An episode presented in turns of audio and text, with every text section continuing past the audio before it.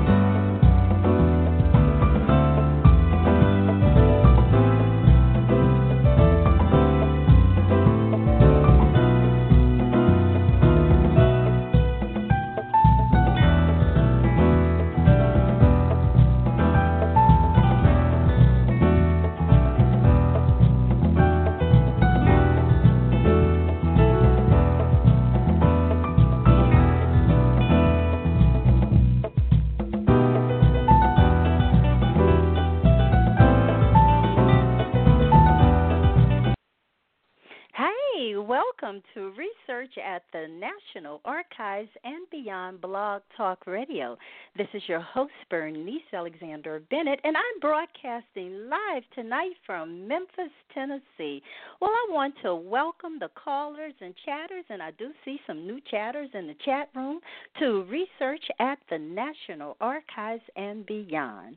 This show will provide individuals interested in genealogy and history an opportunity to listen, learn, and take action. If you have logged in as a guest and you wish to participate in the chat, please sign in through your Facebook account or Blog Talk Radio. Well, tonight's show will focus on making sense out of your DNA results.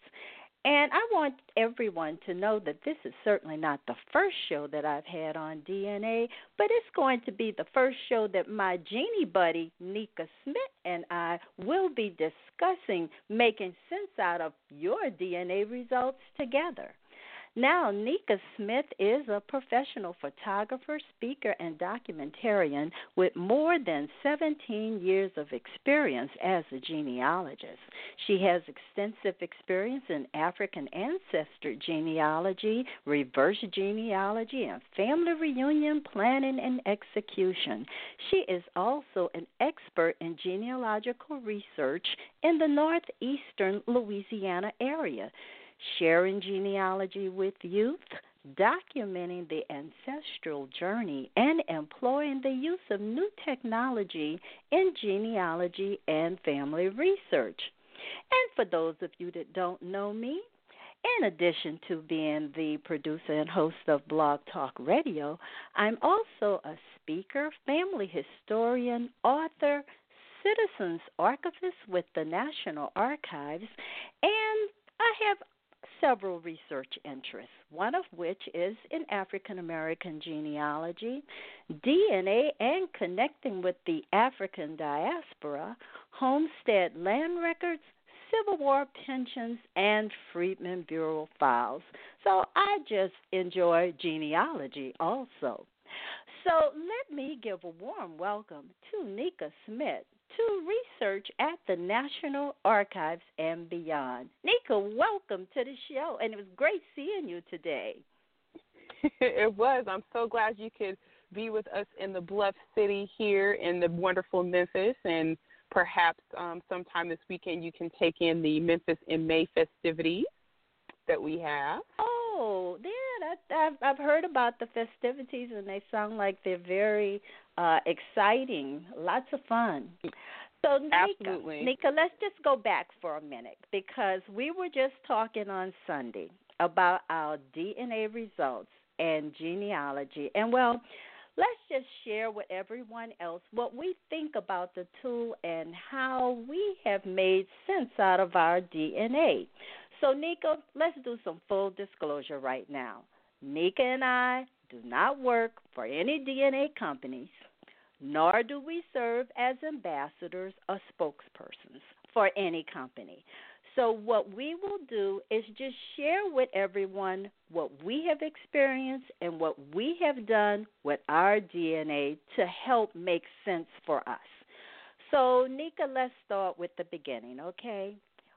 When did you decide to test your DNA, and why did you decide to take a DNA test?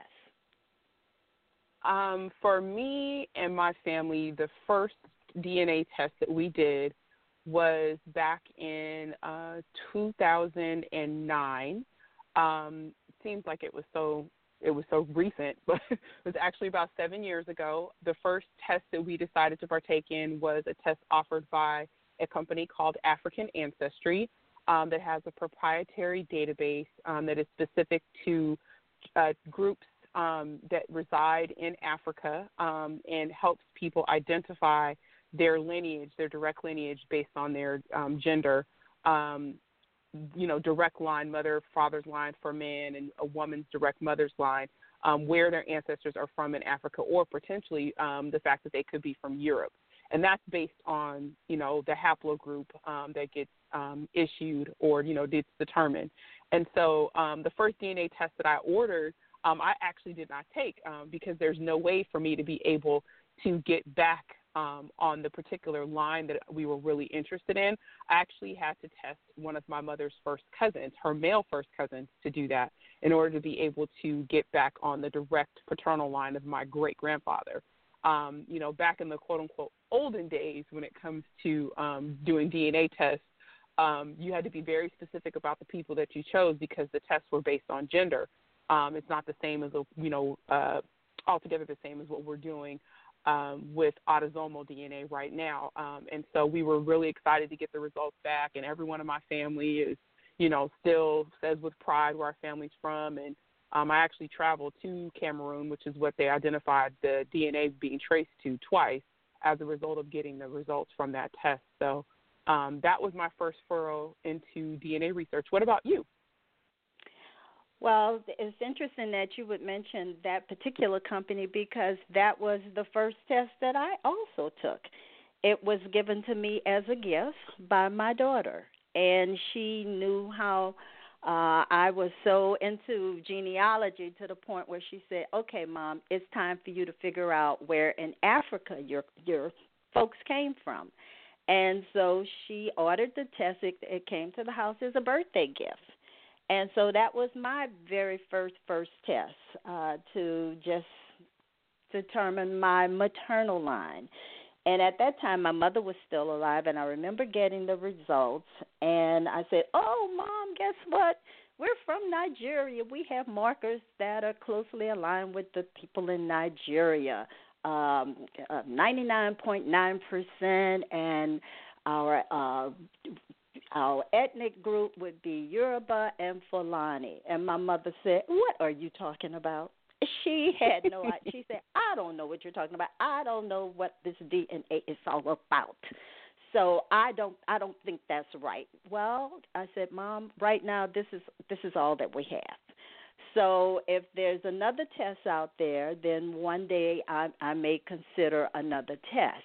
But at that particular point in time in 2008, that was the only test that was being marketed heavily to the African American community.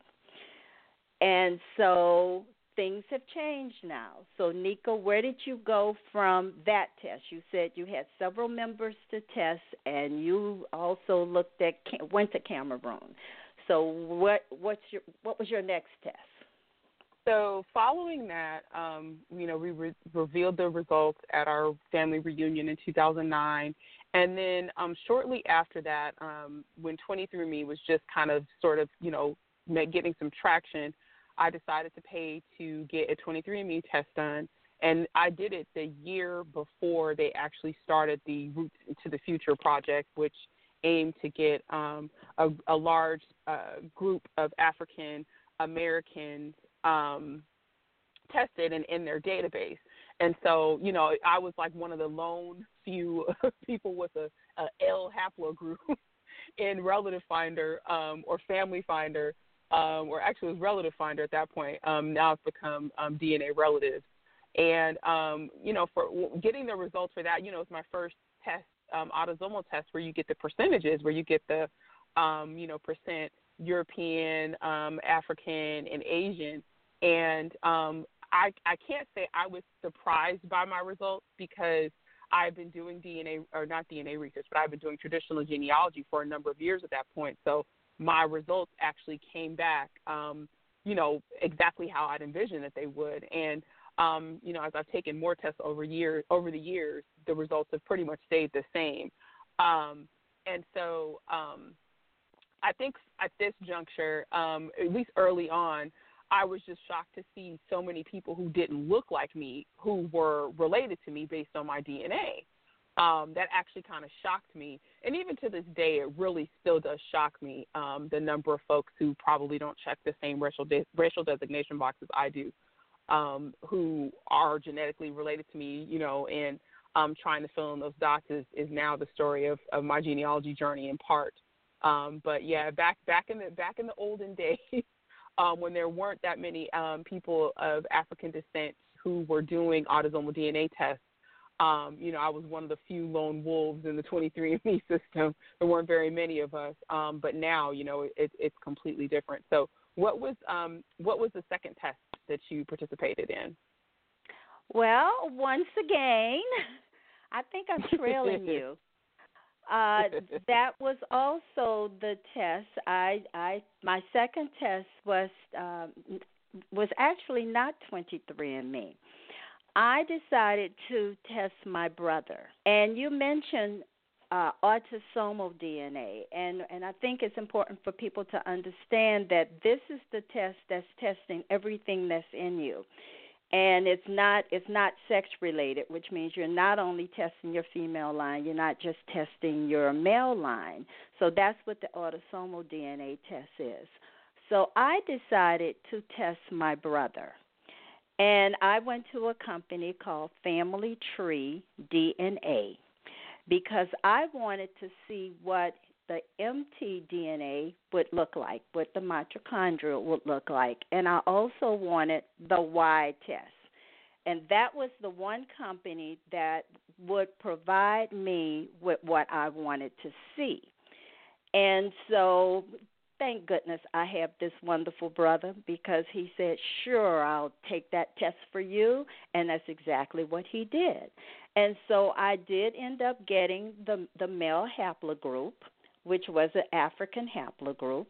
And I also received the mitochondrial haplogroup, which was also an African, East African haplogroup. L3BE2, that's what it is. It's a grouping. And when you hear us say the word haplogroup, understand that there are certain regional groupings that people will be put into. And so that was the second test that I took. And every test, I did a test for a reason. And this is something that it's important for our listeners to understand, that when you order a test, you should know what kind of test you're taking, and the reason why you're taking the test. And so that was the second test. And then, Nicka, I did the third test, and it was for me, and it was with 23andMe. And I chose this test for two reasons. One reason, I was hoping to get a better picture. I read up about this company, and I knew that they had something that would pretty much map my chromosomes and show me where different parts of my genealogy, or my ancestry would show up on the chromosomes. And they also provided me with a total breakdown of what was in me. Everything that was in me, that included my mother and my father. And so that was my third test. I also received relatives. And just as you said, you started picking up relatives that were not necessarily of African origin. I picked up relatives that also had European origin. And I also picked up the fact that I am definitely an African woman. And my African showed up as 85% West Africa. I also had East African. I also had Native American and European in my entire makeup. And so it was helpful to take that test. So what was your next test? After I did 23andMe and they released the Roots into the Future project, when they decided that they were going to offer the test, I sent an email blast out, no kidding, to my family. We have an email list of over 300 people, and I blasted out and said, yes, please get on here. Please take the test, all that. And at first people were skeptical, and then as family members started getting results back, everyone got into, you know, becoming a part of the system. And so at this point, we actually have about 35 people in my family through my maternal grandmother who have tested on 23andMe, including me, my mother, my grandmother who is going to be 100 this year, several cousins of varying degrees, and now it's at the point where when we are matching DNA with other family, other people in the system, I can actually say there are 6 people in my family where we have the proven genealogy through, you know, oral history and through traditional genealogy with documents, and we have the DNA match where there are 7 of us from one family and we match you. And I can tell you exactly where the relationship comes from, and it comes from my third great grandfather. And we would not have had that power if that many people in my family didn't take advantage of the DNA testing, especially when it was free. You know, and then as the price, you know, went to $99 on 23andMe, that also encouraged other family members to take the test. And so once I did 23andMe, once we got all those people logged in the family, I then followed up with doing Family Tree DNA. And then after that, I followed up with doing Ancestry DNA. And that was just so I could get as many hits in all of the websites' databases as possible. For me, you were talking percentages. Mine pretty much stays the same. It's at about 70% African, 30% European, and the rest, it's actually probably less than that European, because my Native American percentage vacillates between like 2 and 5%. But the surprise for me was actually seeing my mother's admixture results, where her father gave her more European DNA than he gave her African DNA. And I'm sure we'll talk about this later in terms of finding cousins and relations. That significant portion of European DNA actually helped lead me to discover a great-great-grandparent that I didn't even know that I had. So, yeah, so in terms of admixture, you know, as was alluded to earlier, that and the percentages, that all depends on the company and the algorithm that their databases have. It's not going to be exactly the same over each DNA test that you take. And I would probably caution folks to not take tests just based on trying to get a particular admixture shown. In particular, you know, the Native American piece, you know, trying to test with different companies to see if it's higher. You know, just as Bernice mentioned earlier, you want to take a test based on, you know, just making sure you're clear on what your goal is. And the percentages are going to change, you know, as they change the algorithms and things like that with their websites. So I would say, I think my question to you then, Bernice, is when did you actually first start reaching out to people that you were shown to match genetically? And what was that experience like for you? I started reaching out almost immediately. And with, you know, of course, with African ancestry, there was no one to reach out to. There were no relatives for me to reach out to. So the company where I received the most relatives were both autosomal DNA testing companies, of 23andMe and Ancestry. And I have matches at Family Tree DNA, however, not as many. But my goal with every person that I matched, I would write a note, introduce myself, and I would ask the question, why did you test your DNA?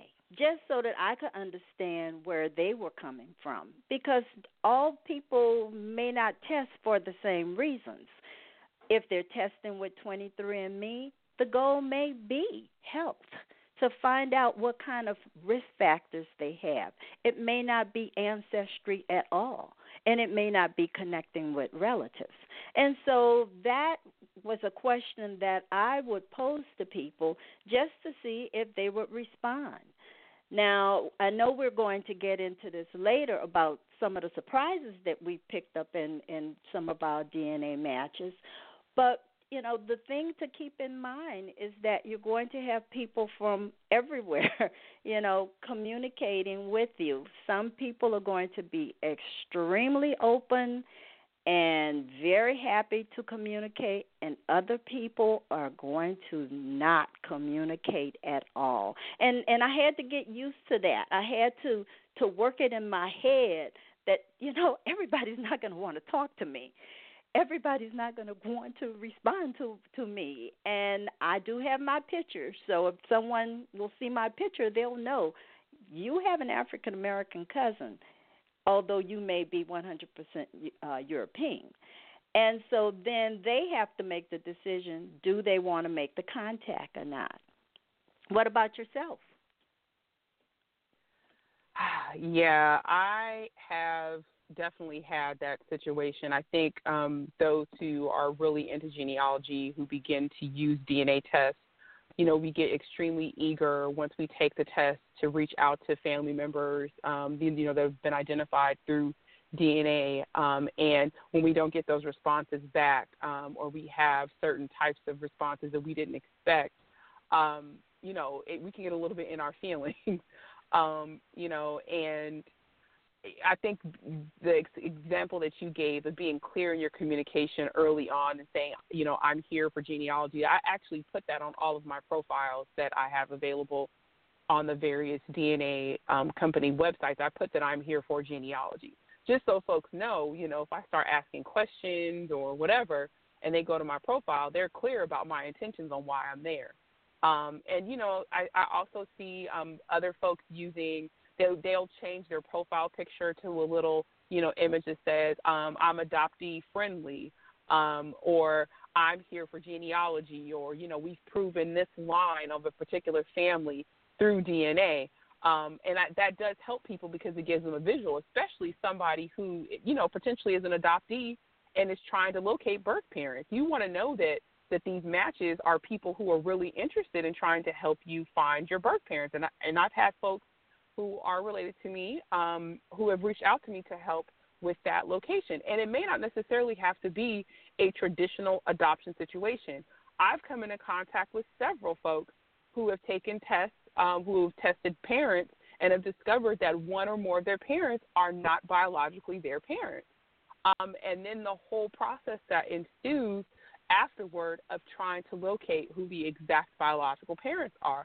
And you know, we often talk about this, Bernice, all the time about how people need to really be prepared. You know, they think, yeah, let's take the test, let's get the Q percentages like they do in the commercials on television. But sometimes there's an emotional fallout that takes place as a result of getting those results back that people may not necessarily be prepared for. And so, you know, that's another word of caution that I think we should probably issue people. But my communications overall with the folks has actually been, you know, pretty well. I have had some scenarios where I have reached out to people regarding connections, and I had someone completely remove the side of of their family that our relation was on from their family tree online. Like they just killed off that parent entirely. And the preponderance of evidence, be it traditional genealogy as well as genetics, were there that proved the relationship. You know, I have to add that this is a situation where it was a biracial couple involved, me having the ancestor who was more of African ancestry and the other person having an ancestor who was European ancestry, and that person completely removed that side of the family that the relation was on, because I contacted them telling them about this relationship or potential relationship that we now know is a relationship. That I wouldn't have been able to unearth without DNA. And so, you know, it's kind of a fine line that we have to walk with some of this stuff. I would say what you mentioned, you know, having some success in your pursuits, reaching out to family members. What do you think makes the biggest difference between someone staying online communicating with you versus moving it to let's meet in person? What do you think kind of makes a person go one way or the other with that? Well, I think I am one to want to meet people. I like to meet people. I give them my email address. I say, hey, let's talk on the telephone. It's just people have to have a comfort level. And you have some people who are extremely private and people are suspicious. Remember, they're talking to strangers. And so I take it slow, but I do kind of offer whatever opportunity I can to take it to the next level. I want to do that. Now I'm straightforward with everybody. This is my tree. I have gaps in my tree, but I do have information about my family on all sides. But I know I have some things missing, and I'm hoping maybe through our connection we'll work it out. But let's form this team. And it's almost like you become this research team. And in the genealogy is so important. I mean, the DNA alone is just going to tell you are a relative. It's the genealogy that's going to make it happen. And so it's important for us to understand, though, that everybody hasn't put together a family tree. And, Nicka, I don't know if I shared this with you. I have, in some cases, reconstructed somebody's family tree just to take me to the next level because I'm seeing things, I'm feeling things, I'm sensing that I have a breakthrough coming in. But then sometimes it's not happening at all, and I just feel like I'm totally at a loss. And this is where we kind of get to the whole point of, there's a whole emotional side of DNA, where 1 minute you're doing the happy dance and the next minute you are mad. You're mad because you can't make sense. You're mad because your DNA person didn't respond to you as quickly as you wanted them to. You have somebody who's mad with you because when you look at their DNA, they don't have Native American in there, and they're mad. And it's like, wait a minute. Let's try to understand what's going on here with your DNA results. And sometimes you have to go a little gentle with people. And start where they are. If they're saying right now, I don't know. And you mentioned adoptees, being adoptee friendly. Well, I'm an adoptee friendly person. I will tear down whatever I can to help an adoptee, and it's part of that whole journey that we're going to, right? It is a journey because you have your genealogy, and there's a whole emotional side just to your genealogy. Add DNA on top of that, and what do you have?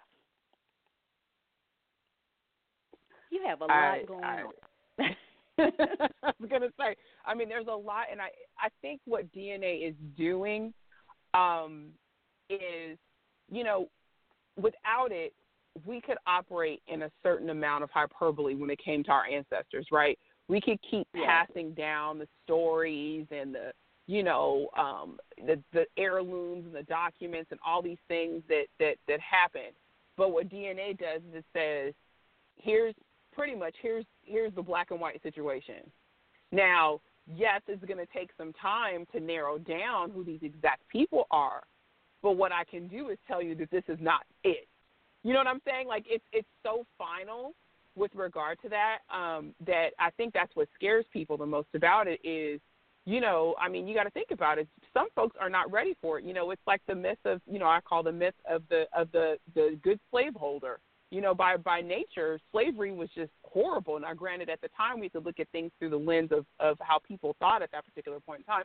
At the time, people considered it, okay and fine. And, we can look at it now with 21st century eyes and see that it was wrong, But the idea that you have this ancestor who you probably have propped up, you might have a picture of them in an old family home, where people speak about this ancestor so lovingly, and then you discover that they had a child with a slave, and you don't know how to reconcile that relationship at all because you don't know if it was a loving relationship, or if it was control, if it was rape, you don't know anything about that. You can't go back and ask questions. You can't make up a story about it.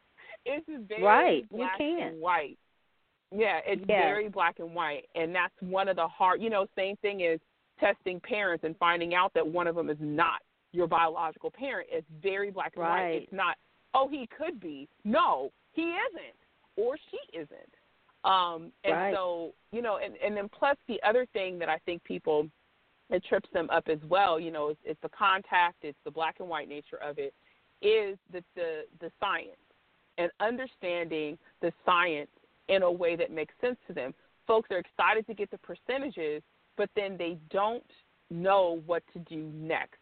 They don't quite understand. And, you know, in this conversation, we're really talking about DNA from the perspective of genealogy and from genealogists. And we're going to, you know, you're going to have matches who don't care about genealogy. They just wanted the percentages and that was it.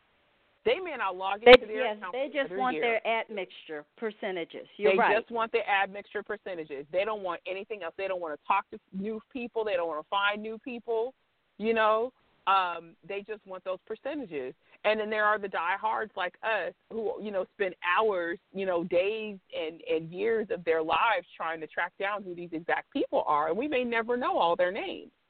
But, you know, we want to be able to have a fighting chance to identify them. And so, you know, you just it's just the ebb and flow. It's the same thing as when you're doing traditional genealogy and you've got that family member who refuses to help you. You know, or who you know has the family Bible but won't give you the information, you know, or who's got that picture but won't let you scan it. You know, it's just dealing with people, human people in general. And, you know, if you're looking at DNA from a genealogy perspective, you've got your results back, you see the percentages, you're able to kind of figure out, you know, to some level what those are, then, you know, my suggestion is definitely sitting down or taking a class where someone really breaks down how to read through your results and how to start making the connections. We had talked earlier today about, you know, genealogy really brought, you know, it's really granular because you're looking for Roy Rogers born in 1894 in Veneta, Oklahoma, and you want to make sure that that's your person. It's very granular. But then when you talk about genetic genealogy, it's much more large. It's more expansive than that, and you have to start big and whittle down small in order for and you know whittle down. You know, you're removing options versus starting. You know, so to speak. Instead of you having a green, orange, and yellow shirt when you're doing traditional genealogy, if you have a green, yellow, and orange shirt, you know your ancestor's green shirt. Because someone told you or you've got documents or whatever. With genetic genealogy, you're getting the green, yellow, and orange shirt, but you have to figure out based on your matches, is it the green one, is it the purple one, or is it the orange? That's the difference between the two. Genealogy, traditional genealogy is very granular. You know you're starting out with the green shirt for the most part. But with genetic genealogy, you've got three shirts, three different colors, and you're trying to figure out exactly which one is yours. And the easiest way that I've done doing that is looking at patterns. You know, if you have the ability to search in all the major companies, and I'm speaking 23andMe, Ancestry DNA, and Family Tree DNA, have the ability to search using surnames, using their databases. And my suggestion is looking at your top matches, those who share the most DNA with you, and looking at their surnames, searching your results in those systems or all three systems if you tested there or perhaps in GEDmatch and see, you know, if those surnames repeat. Try every single one of them that's there. And if the person doesn't have one, ask them if they need help doing their family history research and see if you can narrow down their surnames and you can start to identify patterns. And everyone's organization system is different.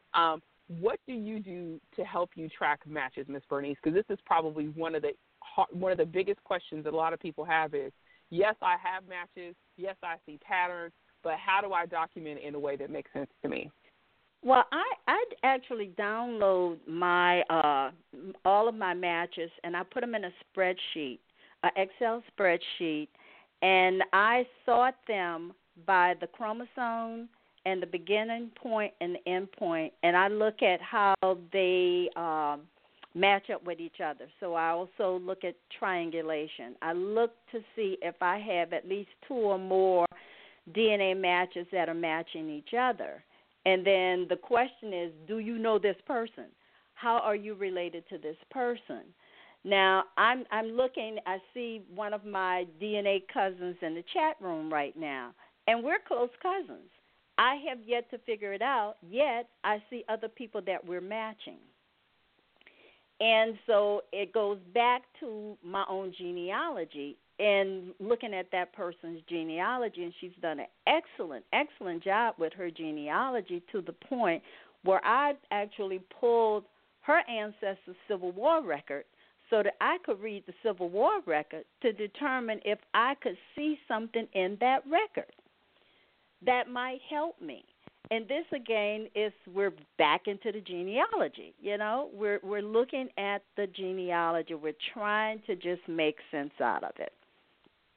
Absolutely. What about you? I think that good DNA research, the foundation of, you know, genealogical DNA research, sound traditional genealogy. They don't exist without the other, unless you absolutely have nothing to go on. If you're an adoptee, I get that.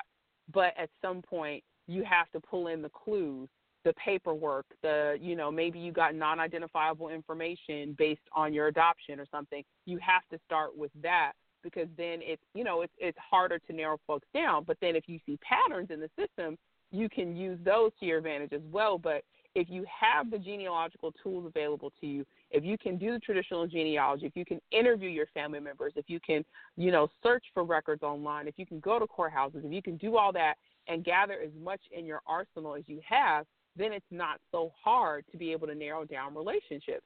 You know, one of the things that I also employ is if I see a match and I'm going through, and at this point, because I've seen some of the same names so many times, those are like my go-tos for when I'm looking through a tree. I'm like, do I see any of these? I also look at locations. Where were people living? Were they close by to where some of my ancestors were? You know, one of my big locations for me right now is South Carolina. I have some ancestor who was in South Carolina. Of course, you know, I'm going to be reaching out to you at some point, Bernice, about that, but I don't know who it is yet, but I know that somebody was there because I have a huge preponderance of matches that are tying back to South Carolina. So I just kind of keep that in the back of my pocket. And for me, I started out where I have the starting and the ending points of the DNA. And what we're talking about with that is comparing your genome with a match, with a person you match genetically, and using a chromosome browser or some sort of a tool that maps out your chromosomes and will show you where on a particular chromosome you match, with, like Bernice mentioned, the start point and the ending point. And so I started with that spreadsheet where I had, you know, a column for the name, I had the column for the chromosome, the start, the end point. I think I had the number of SNPs and maybe like a notes area. And then eventually what I did was I moved to a program called Genome Mate that they have available online to download for free. And it, in essence, does the exact same thing, but it helps you triangulate, which is looking at you, looking at your matches, and seeing who all shares the same DNA in the same spot, and if it's identical. And if that's the case, and that identifies that you share like kinship with those particular people in those groups. There's a chromosome I have in particular. My chromosome 3 is crazy. There are like 25 people who share the exact same segment on chromosome 3. And in that group, I'm the only person, me and my mother are the only people of African descent that are in that group of people. And in that case, you know, we look at the group as a whole. What are some of the common surnames that revolve around that particular group? Unless you contact folks one-on-one or look at their trees or information that they have available, those surnames. And in that instance, that's what helped identify my second great-grandfather, who was not who I thought it was. And right. So Genome Mate is great for capturing data. You can put in information from all of the websites that they have available to do the chromosome browsing. Now, that's the one drawback about Ancestry DNA, is that you cannot browse data based on where you match folks on the chromosome. The other thing I would say, too, about Ancestry DNA, granted they do have the lower test price right now, is that if you don't have a subscription to the records portion of Ancestry DNA, you cannot see the family trees for people who show up as matches for you. So you'll see them in a list. You'll see that they're related, but you can't see their trees unless you subscribe to the service, which in some ways for me, I think that that's just, gosh, that makes it hard. You know, of course they make it super enticing to get you to, you know, to pay more money, but they're really geared towards just giving you those percentages, and that's pretty much it. So sometimes, especially for those of us who see those, you know, people who don't have trees on Ancestry, it may be because they didn't subscribe to the records portion of the website or the traditional part, you know, of the Ancestry. They just bought the DNA piece. So don't think that folks just aren't putting in trees. They may not want to pay for the subscription charge. Are there any other drawbacks that you see, you know, maybe from company to company? Because I know we all use. Well, each company, I would say, would have a plus and a minus to what they offer. And so you have to, number one, study each of those test companies, know what kind of tests you're taking, and also know how to work the system. You know, one company, for example, 23andMe, you send an invitation. You have to ask people if they want to share their genome with you. The same thing is with Ancestry. You write them, and they're not sharing their genome with you because you can't see it, and you do see how much you share as far as centimorgans. This is a measurement, how much you share with them, but you still don't know chromosomal-wise where they're matching you. So that's the next thing you want to do, especially with your Ancestry DNA matches, is to encourage them to download their raw data and to put it on GEDmatch.com. And that's something else we can talk about a little later. But one of the things I want to mention, I want to go all the way back to something that you said earlier, and that is you had a lot of family members to test. Now, some people don't have a lot of family members to test. And, I mean, I'm one of those. I don't have a huge family.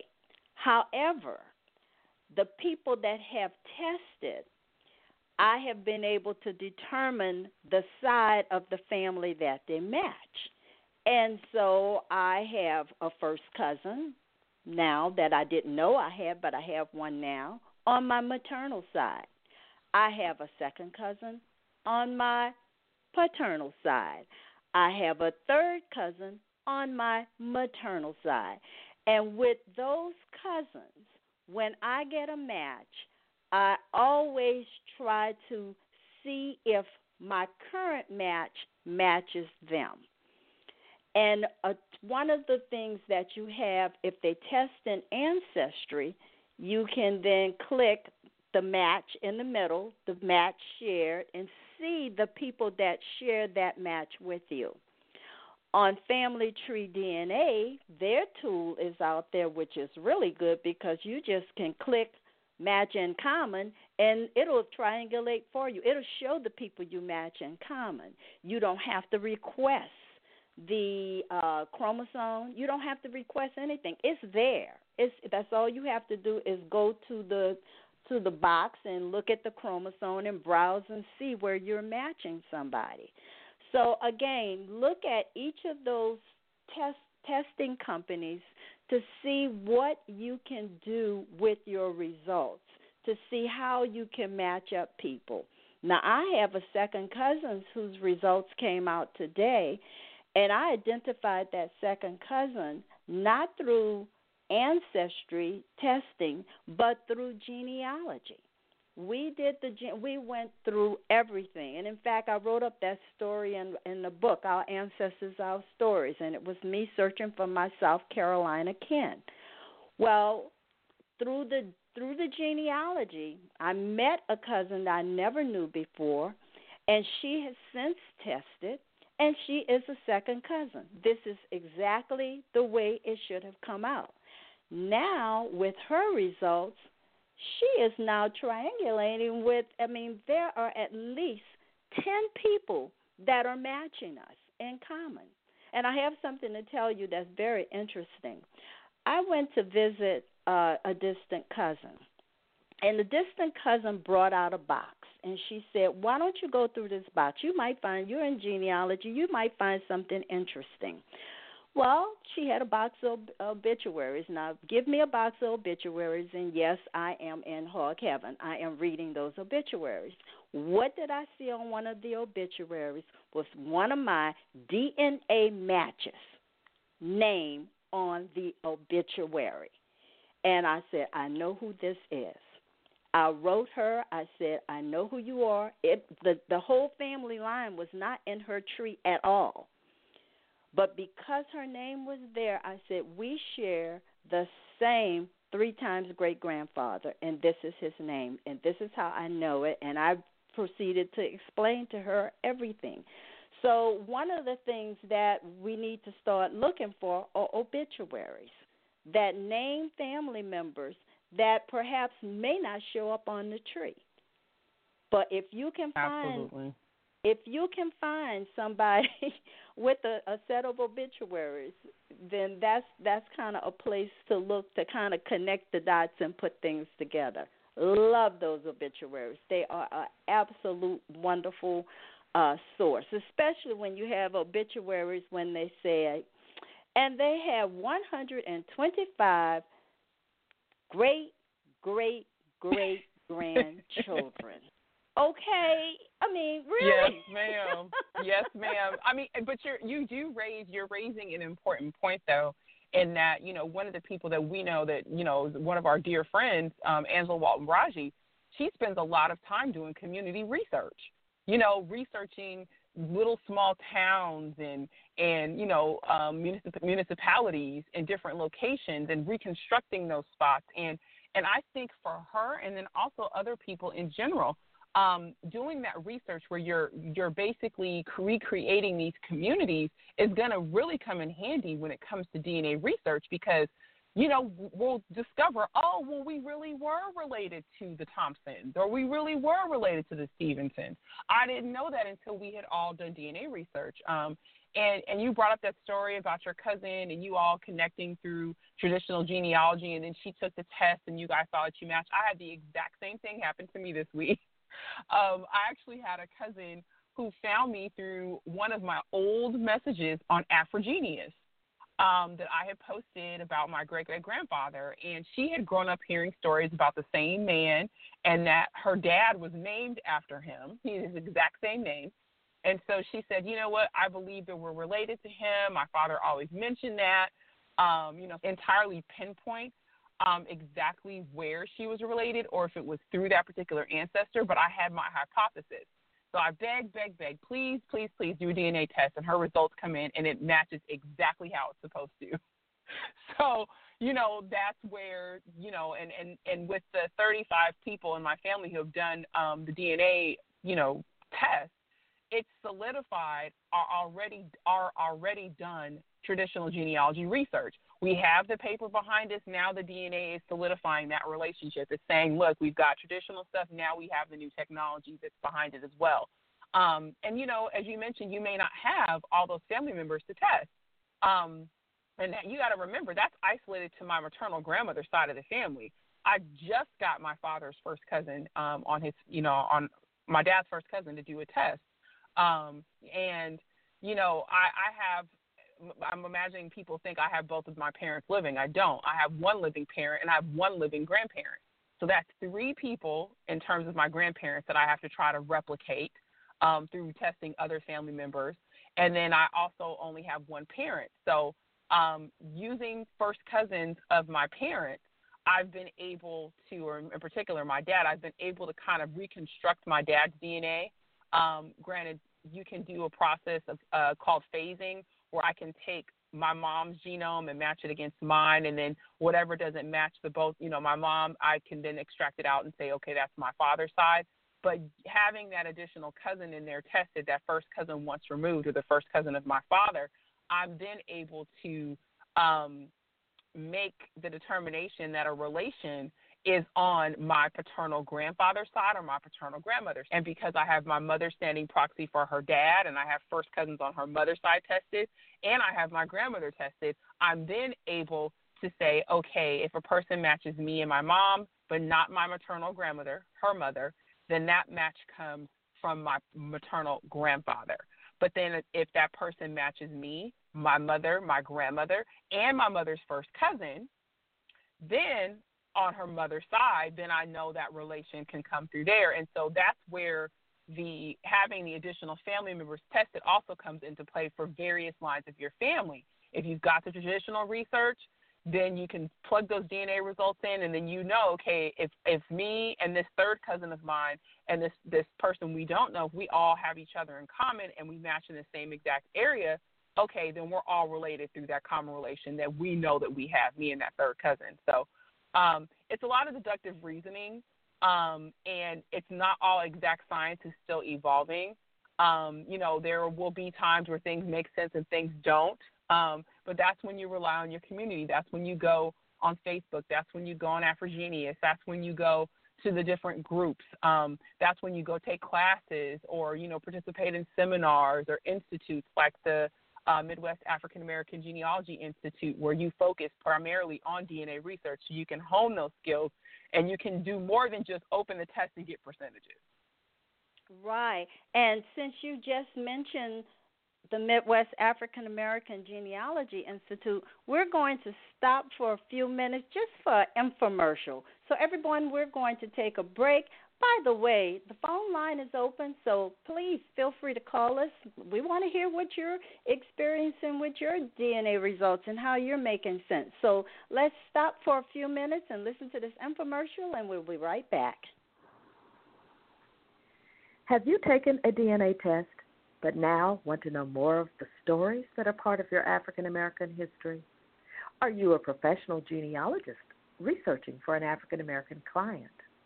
Are you familiar with Black resources in one part of the country but not in the other? If any of these apply to you and your research, then you may want to attend MAAGI. MAAGI, M-A-A-G-I, stands for the Midwest African American Genealogy Institute, which is a teaching institute where for 3 days in July, you'll have a chance to select one of 4 different tracks devoted to African American genealogy. For the novice, MAAGI can teach you new skills. For the experienced researcher, MAAGI will expose you to different resources that you may not be using. Located this year at the world-famous Genealogy Center at the Allen County Library in Fort Wayne, Indiana, MAAGI will take place July 12th through the 14th. The MAAGI experience will bring together nationally known speakers to a small group of participants to spend 3 intense days of learning, analysis, and presentation. The Institute can change what you know and influence how you approach your knowledge of your own family history. Whether you need a foundation course, a writing course, wish to explore the times before and after slavery era, or if you simply need help in understanding DNA and what it means, MAAGI will teach you how and where to go next, now that you've begun to look at your past. Join the small and intimate group at MAAGI, the Teaching Institute. For more information, visit the website at www.maagiinstitute.org. Okay, well, welcome back to Research at the National Archives and Beyond Blog Talk Radio. This is your host, Bernice Alexander Bennett, and Nicka and I have just been talking about DNA. And so, Nicka, let's go back to a few little tidbits about how we have connected the dots. So do you have an example of how you connected the dots with your newly discovered cousin? Oh, my gosh, yeah, I have a million stories like this. With and I'll talk about the one in particular. I was noticing in my DNA results, in particular, when after I took the Ancestry DNA test, and using Ancestry, as we've been talking about a lot tonight, you know, looking at the different tests and the different things that they offer before you actually jump in and take the plunge and pay for it. One of the key features of the Ancestry DNA test is the fact that they offer the ability to see family trees. Now, I just mentioned a little bit earlier that if you do not subscribe to their system for, you know, searching records, you won't be able to actually look at the trees. So you got to remember, you got to have that membership in there as well as the DNA piece, paying for the DNA piece. And so one of the things that I noticed early on after I took that test was the repeating of these surnames: Chisholm, Walling, Gillentine, Estes. These surnames were just prominent over my results. I took the first couple close matches that I had, and I plugged in into their system, you know, using initially just the regular search that was on Ancestry. And now I actually use a plugin called Ancestry DNA Helper. And what this does is it allows you to get an additional search function in your regular internet browser. You have to use Google Chrome for this. And it allows you to search by users. And it also allows you to search your notes that you have kept on your various matches for DNA. And so as I kept finding these Chisholm, Gillentine, Estes, Walling matches, I would copy and paste all of those particular people noted on those trees with those names, and I'd copy and paste that into the notes field on Ancestry. And then once I got done getting a sizable number of those folks, I went in and actually searched using that Ancestry DNA Helper plugin in my Google Chrome browser. I searched my notes that I had copied and pasted for all those people. I want to say, gosh, it's upwards of 30 folks at this point. And I kept seeing the same names and the same dates repeating.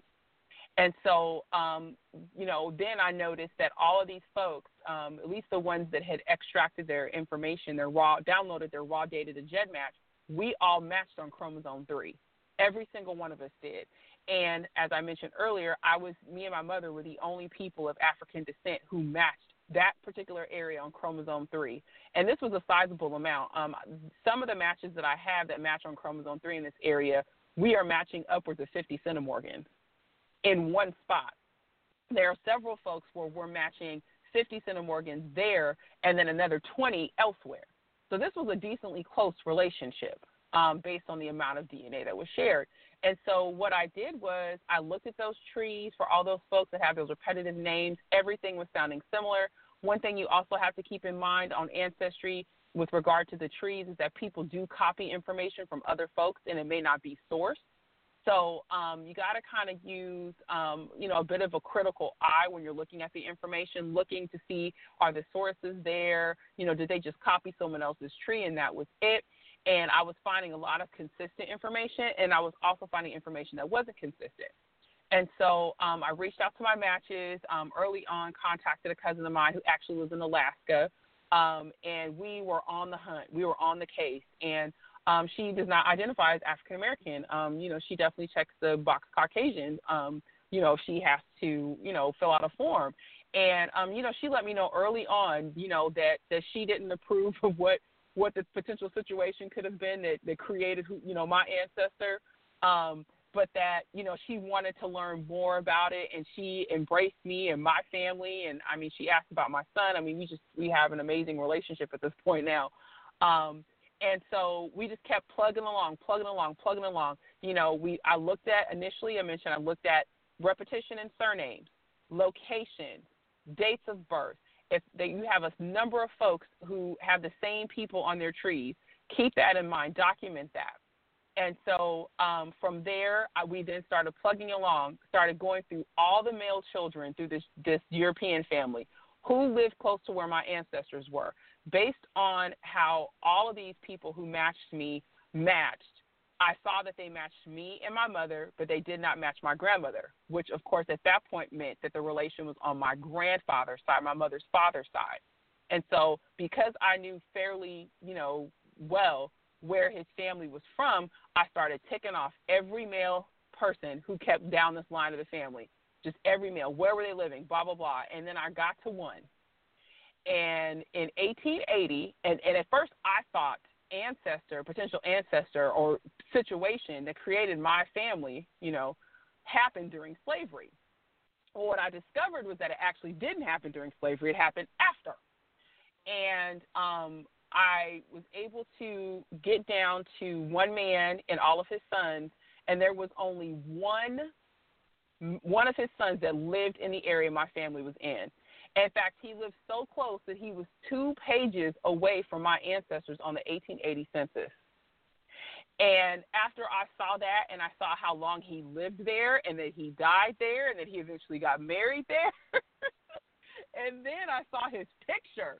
And that's what threw me completely over the edge, because I'm like, okay, maybe I'm adding more to this than I should. And so then I opened up Photoshop and I put a picture of my great-grandfather next to this man that could be his father. And after that, it was over. Wow. Wow. There was no way for me to be able to deny it, because I had the genetic proof, because I wouldn't be matching all these people who all had this relation through this Chisholm and Walling family if I didn't get DNA from this man. And he was the only likely suspect who was around, you know, who we had documented around my family members. And so I blogged about it. You know, it's just I came to terms and I added it to my family tree. And now at this point on Ancestry DNA, I've got 16 separate people who match this particular man, who are descendants of this man or his parents that match me. And now I have a whole DNA circle that has shown up as a result of me making this connection to this man. So, you know, just to review, I looked at repetition of names, location. Then after that, I looked at the group of people who matched in that same area on that chromosome, seeing if I could identify the like relationship that they all shared. If they had the information or the genealogy already done, seeing what their connection was, and then how potentially I fit into that based on the measurement of DNA that I had, and then going through the potential suspects and seeing who was close, who was living close by, who had relations near, business dealings, whatever, and then honing down and narrowing down in on who the ancestor was. So that's how I was able to do it. So what you're saying, though, so that everyone can understand that this is not easy. No, this is a lot of work. It's just work. Not instant. It's not kind of instant recognition. You have to put in your critical thinking hat on when you're looking at your DNA, and then you have to do something. Now I want to give you a little success story that I had. And again, it began with just traditional genealogy to the point where I blogged about it. And the blog was called What's in a Name. And it was how I tracked and figured out my paternal great-grandmother's surname. Well, I wrote this story up, took it all the way back to the family members being given as gifts to the governor of South Carolina. I named all of the children. I found them on the Freedmen bank record. All of this was in my blog. And then guess what I received? A DNA match, and the person must have looked up my name somewhere, wrote me and said, "Everything you wrote in your blog is correct because I am the great-great-granddaughter," and named the person. And that was a DNA match to me. And I have since that time, because that person matched my DNA, I could then match up other people that matched her and track it back to this particular family line.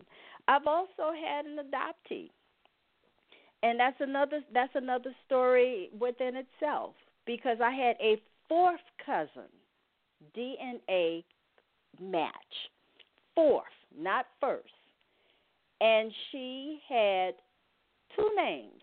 She had, 2 pieces of information, the state of Louisiana, Creole, and she said something else.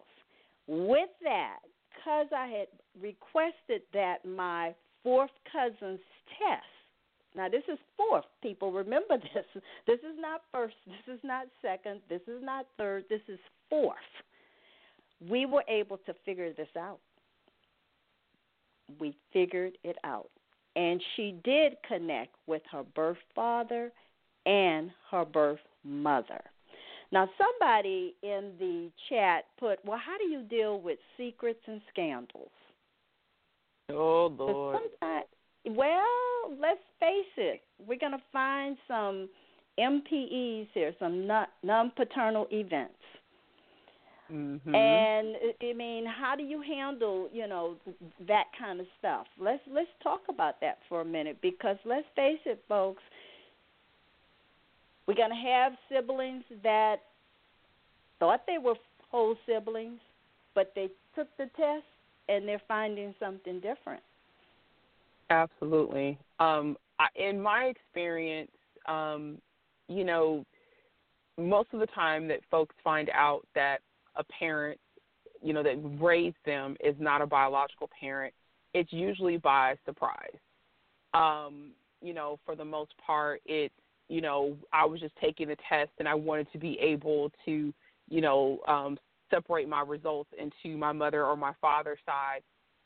That's typically how it happens. And then, you know, they start trying to compare DNA and they see that none is shared. You know, for the most part, for the people that I know personally who have dealt with this, there's some sense of denial initially, and then they come to terms with, you know what I thought was the case is not.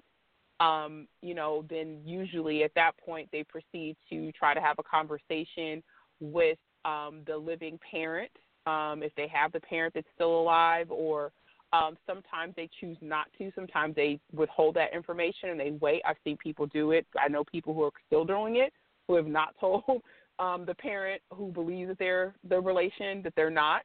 I've seen, you know, when that conversation is engaged in with the parent who is the biological parent, I've seen everything from flat-out denial that the test is absolutely 110% wrong to folks acknowledging that they remember, you know, events playing out certain ways and they didn't think that that was the case, and, you know, just the sort of coming clean about the situation. I've seen folks be able to reconcile and actually forge new relationships with the newly discovered family members.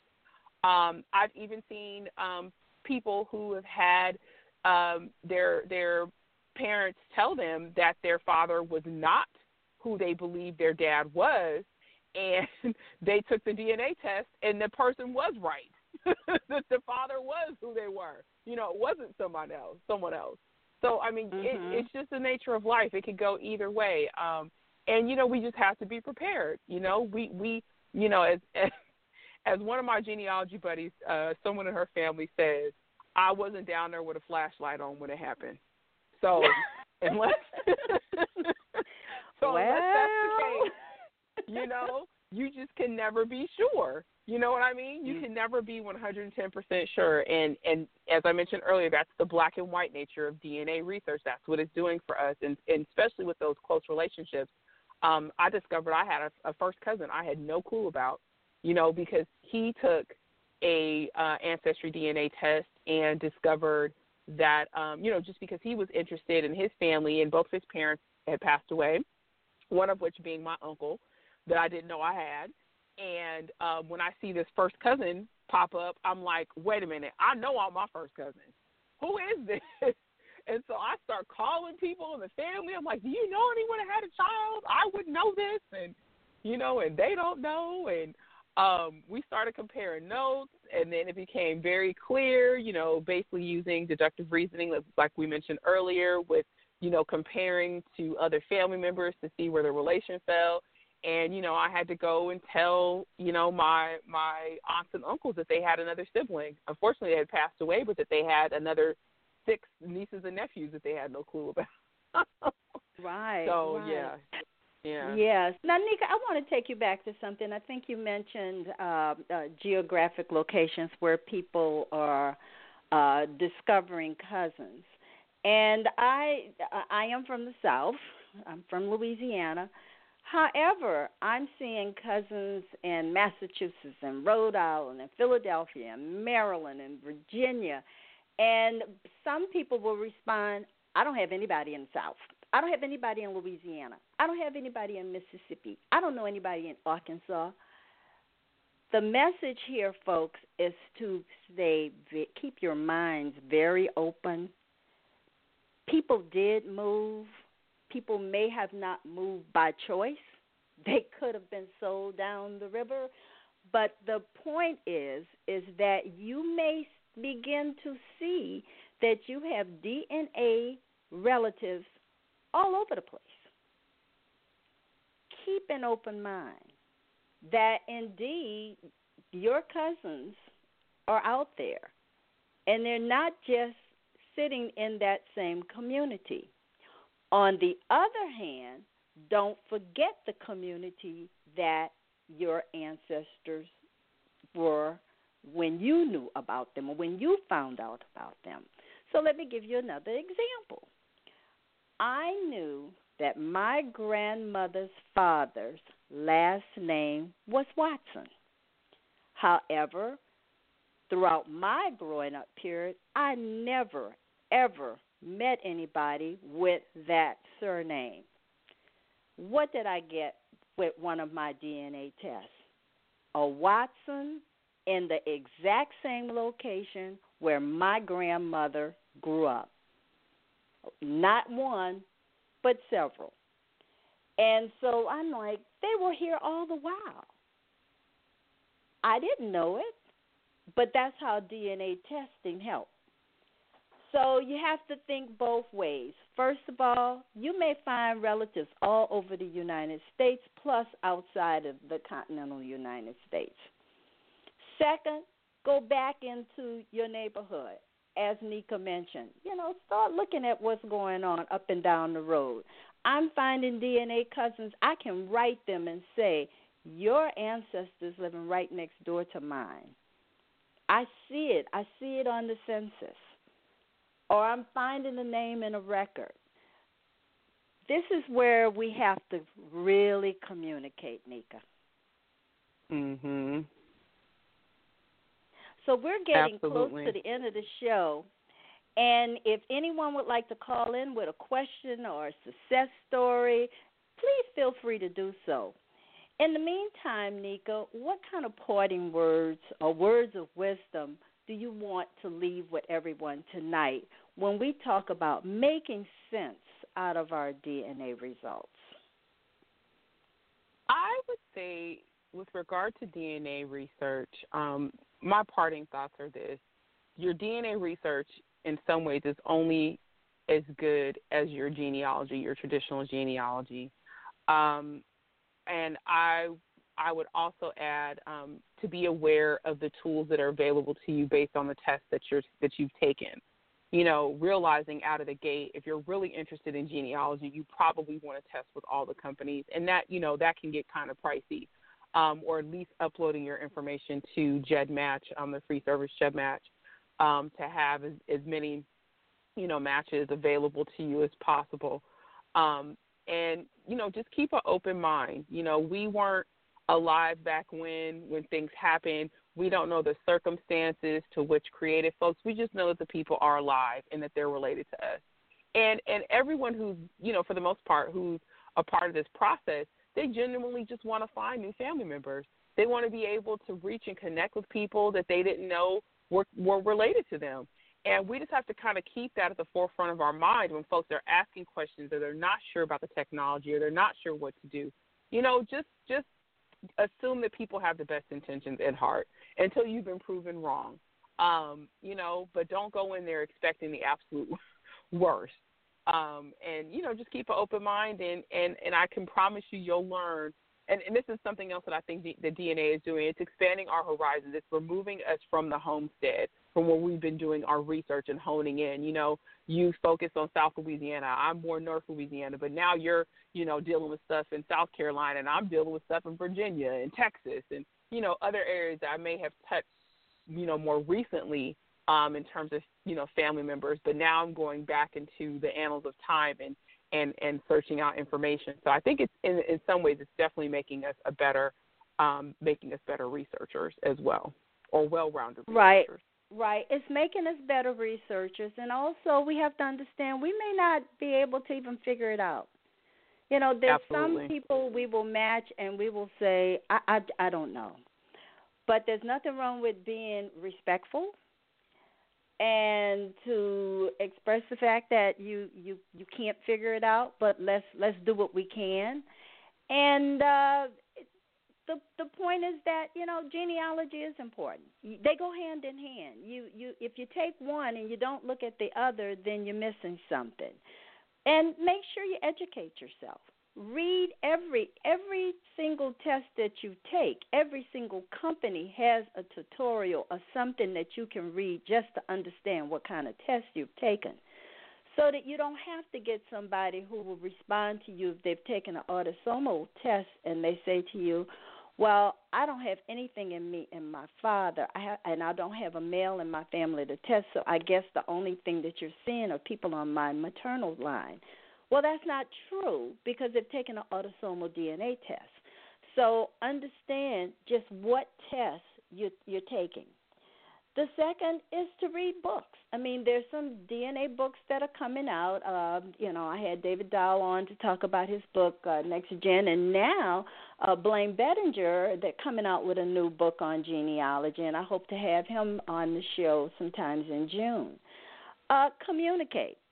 Respond to people. You may not want to give a whole lot, but I tell you what, folks, when you start putting out that your name is Roadrunner and Happy Lappy, and you give all these little names, but you never say what your name is, and you give a one-sentence response, and you give a one yes or a no, but you're not talking, you're also giving a message that maybe you're not interested or maybe you're a little suspicious. And so you need to understand that the only way that you're going to take this further is that you will have to communicate. Add a tree if you can. If you don't know something, say, I have gaps in my tree. I don't understand what's happening here in my tree. I do have some gaps, so that at least people could understand. And then say, you know, do you want to collaborate? Would you like me to help you? And take it to that next level. Now, there's a question out of the chat, and Nika, I don't know if you've had this experience or not, but how are you handling those international DNA matches? And have you had any international DNA matches? Absolutely. That chromosome 3 group includes somebody who actually lives in Great Britain. You know, for them, you know, they're, you know, eyes wide open. You know, they're just like, wow, I've got American family members, and, you know, they identify as different races and blah, blah, blah. And so, you know, in my instance, with my cousin being from Great Britain, you know, they have access to just much more old stuff than we do. You know, we've got good old stuff, but they've got, like, amazing old stuff. And so, you know, just sometimes in terms of, like, the time difference and things like that, you may want to consider, you know, when you're messaging them, just so you know, it may take a full 24-plus hours for them to respond, because they're, you know, they're hours ahead of us. And then I also have matches that are straight, you know, first and second generation from Africa. That, you know, I didn't get that piece of DNA, but my grandmother did, and one of my second cousins once removed did. And this is a family who, until this person who took the test, you know, they were isolated to a little community in Nigeria, you know, and she could pinpoint going back 5, 6, 7 generations where the relation lied, and, you know, that she had tested additional family members. And so luckily, she was here in the States, but matter of fact, this has reminded me I need to connect back with her, because she was actually planning, this cousin was planning on testing other family members in their village, just so we could narrow down the relation. And I'm hoping that big, gigantic scroll of a book, like what happened when Sanjay, I think it was Sanjay Gupta, went to India on Finding Your Roots. I'm, like, hoping there's someone in this village that has that for my family. Mm-hmm. But I would say be cognizant of time, language differences if they speak a different language, all that kind of stuff definitely comes into play. But don't be discouraged from contacting them. Right, and I'm in the same situation. I've had people to contact me from Australia, Jamaica. I have a couple in Barbados, and I too have had 100% African matches, which to me has been just the most exciting thing. I did the happy dance all over my kitchen. But it is something that is part of my DNA, and the more I can connect, the happier I am with all my relatives, because they're all my DNA cousins. We are sharing DNA. We may not know how, but they are a relative. Now, there's a question here about the good time of the year to get the sales. When do the sales come out? And we just had a Mother's Day sale. With all of the companies. I would just say, keep your eyes open. Things may be posted on Facebook. You may have certain groups that do specials. They may be looking for a certain group of people. For example, the Georgetown Memory Project, they're looking for descendants of the 272 slaves that were sold from the Georgetown University to Louisiana. So who knows, your family may be a part of that. But pay attention to some of those sales that are being posted, and they usually have a short window for you to purchase your test, but pay attention. And also, if possible, get other family members to test. If you can, try to get other family members to take the DNA test. The more that you can test, the better it is for you in trying to figure out how you are related to different people. So with that said, I want to just thank you, Nicka Smith, for joining us tonight. Just, you know what, DNA is here to stay. You keep seeing changes. Pay attention to what's happening with the changes in the various companies. Sometimes we express a lot of frustration, but then we also have a lot of joy. And, genealogy brings all of us joy, too. And I want you just to remember, your ancestors left footprints. Therefore, you should follow the clues that are presented to you through oral history, family records, yes, your DNA, and research at the National Archives and beyond. You can continue this discussion on the Research at the National Archives and Beyond and AfroGenius.com Facebook pages. And also remember to listen to the African Roots podcast with Angela Walton Raji tomorrow. Thank you so much for joining Research at the National Archives and Beyond. This is your host, Bernice Alexander Bennett, and my website is www.geniebroots.com, and I look forward to you joining me next Thursday. This is your host, Bernice Alexander Bennett. Good night, everyone. Good night, Nicka. Good night. Have a good night, you all.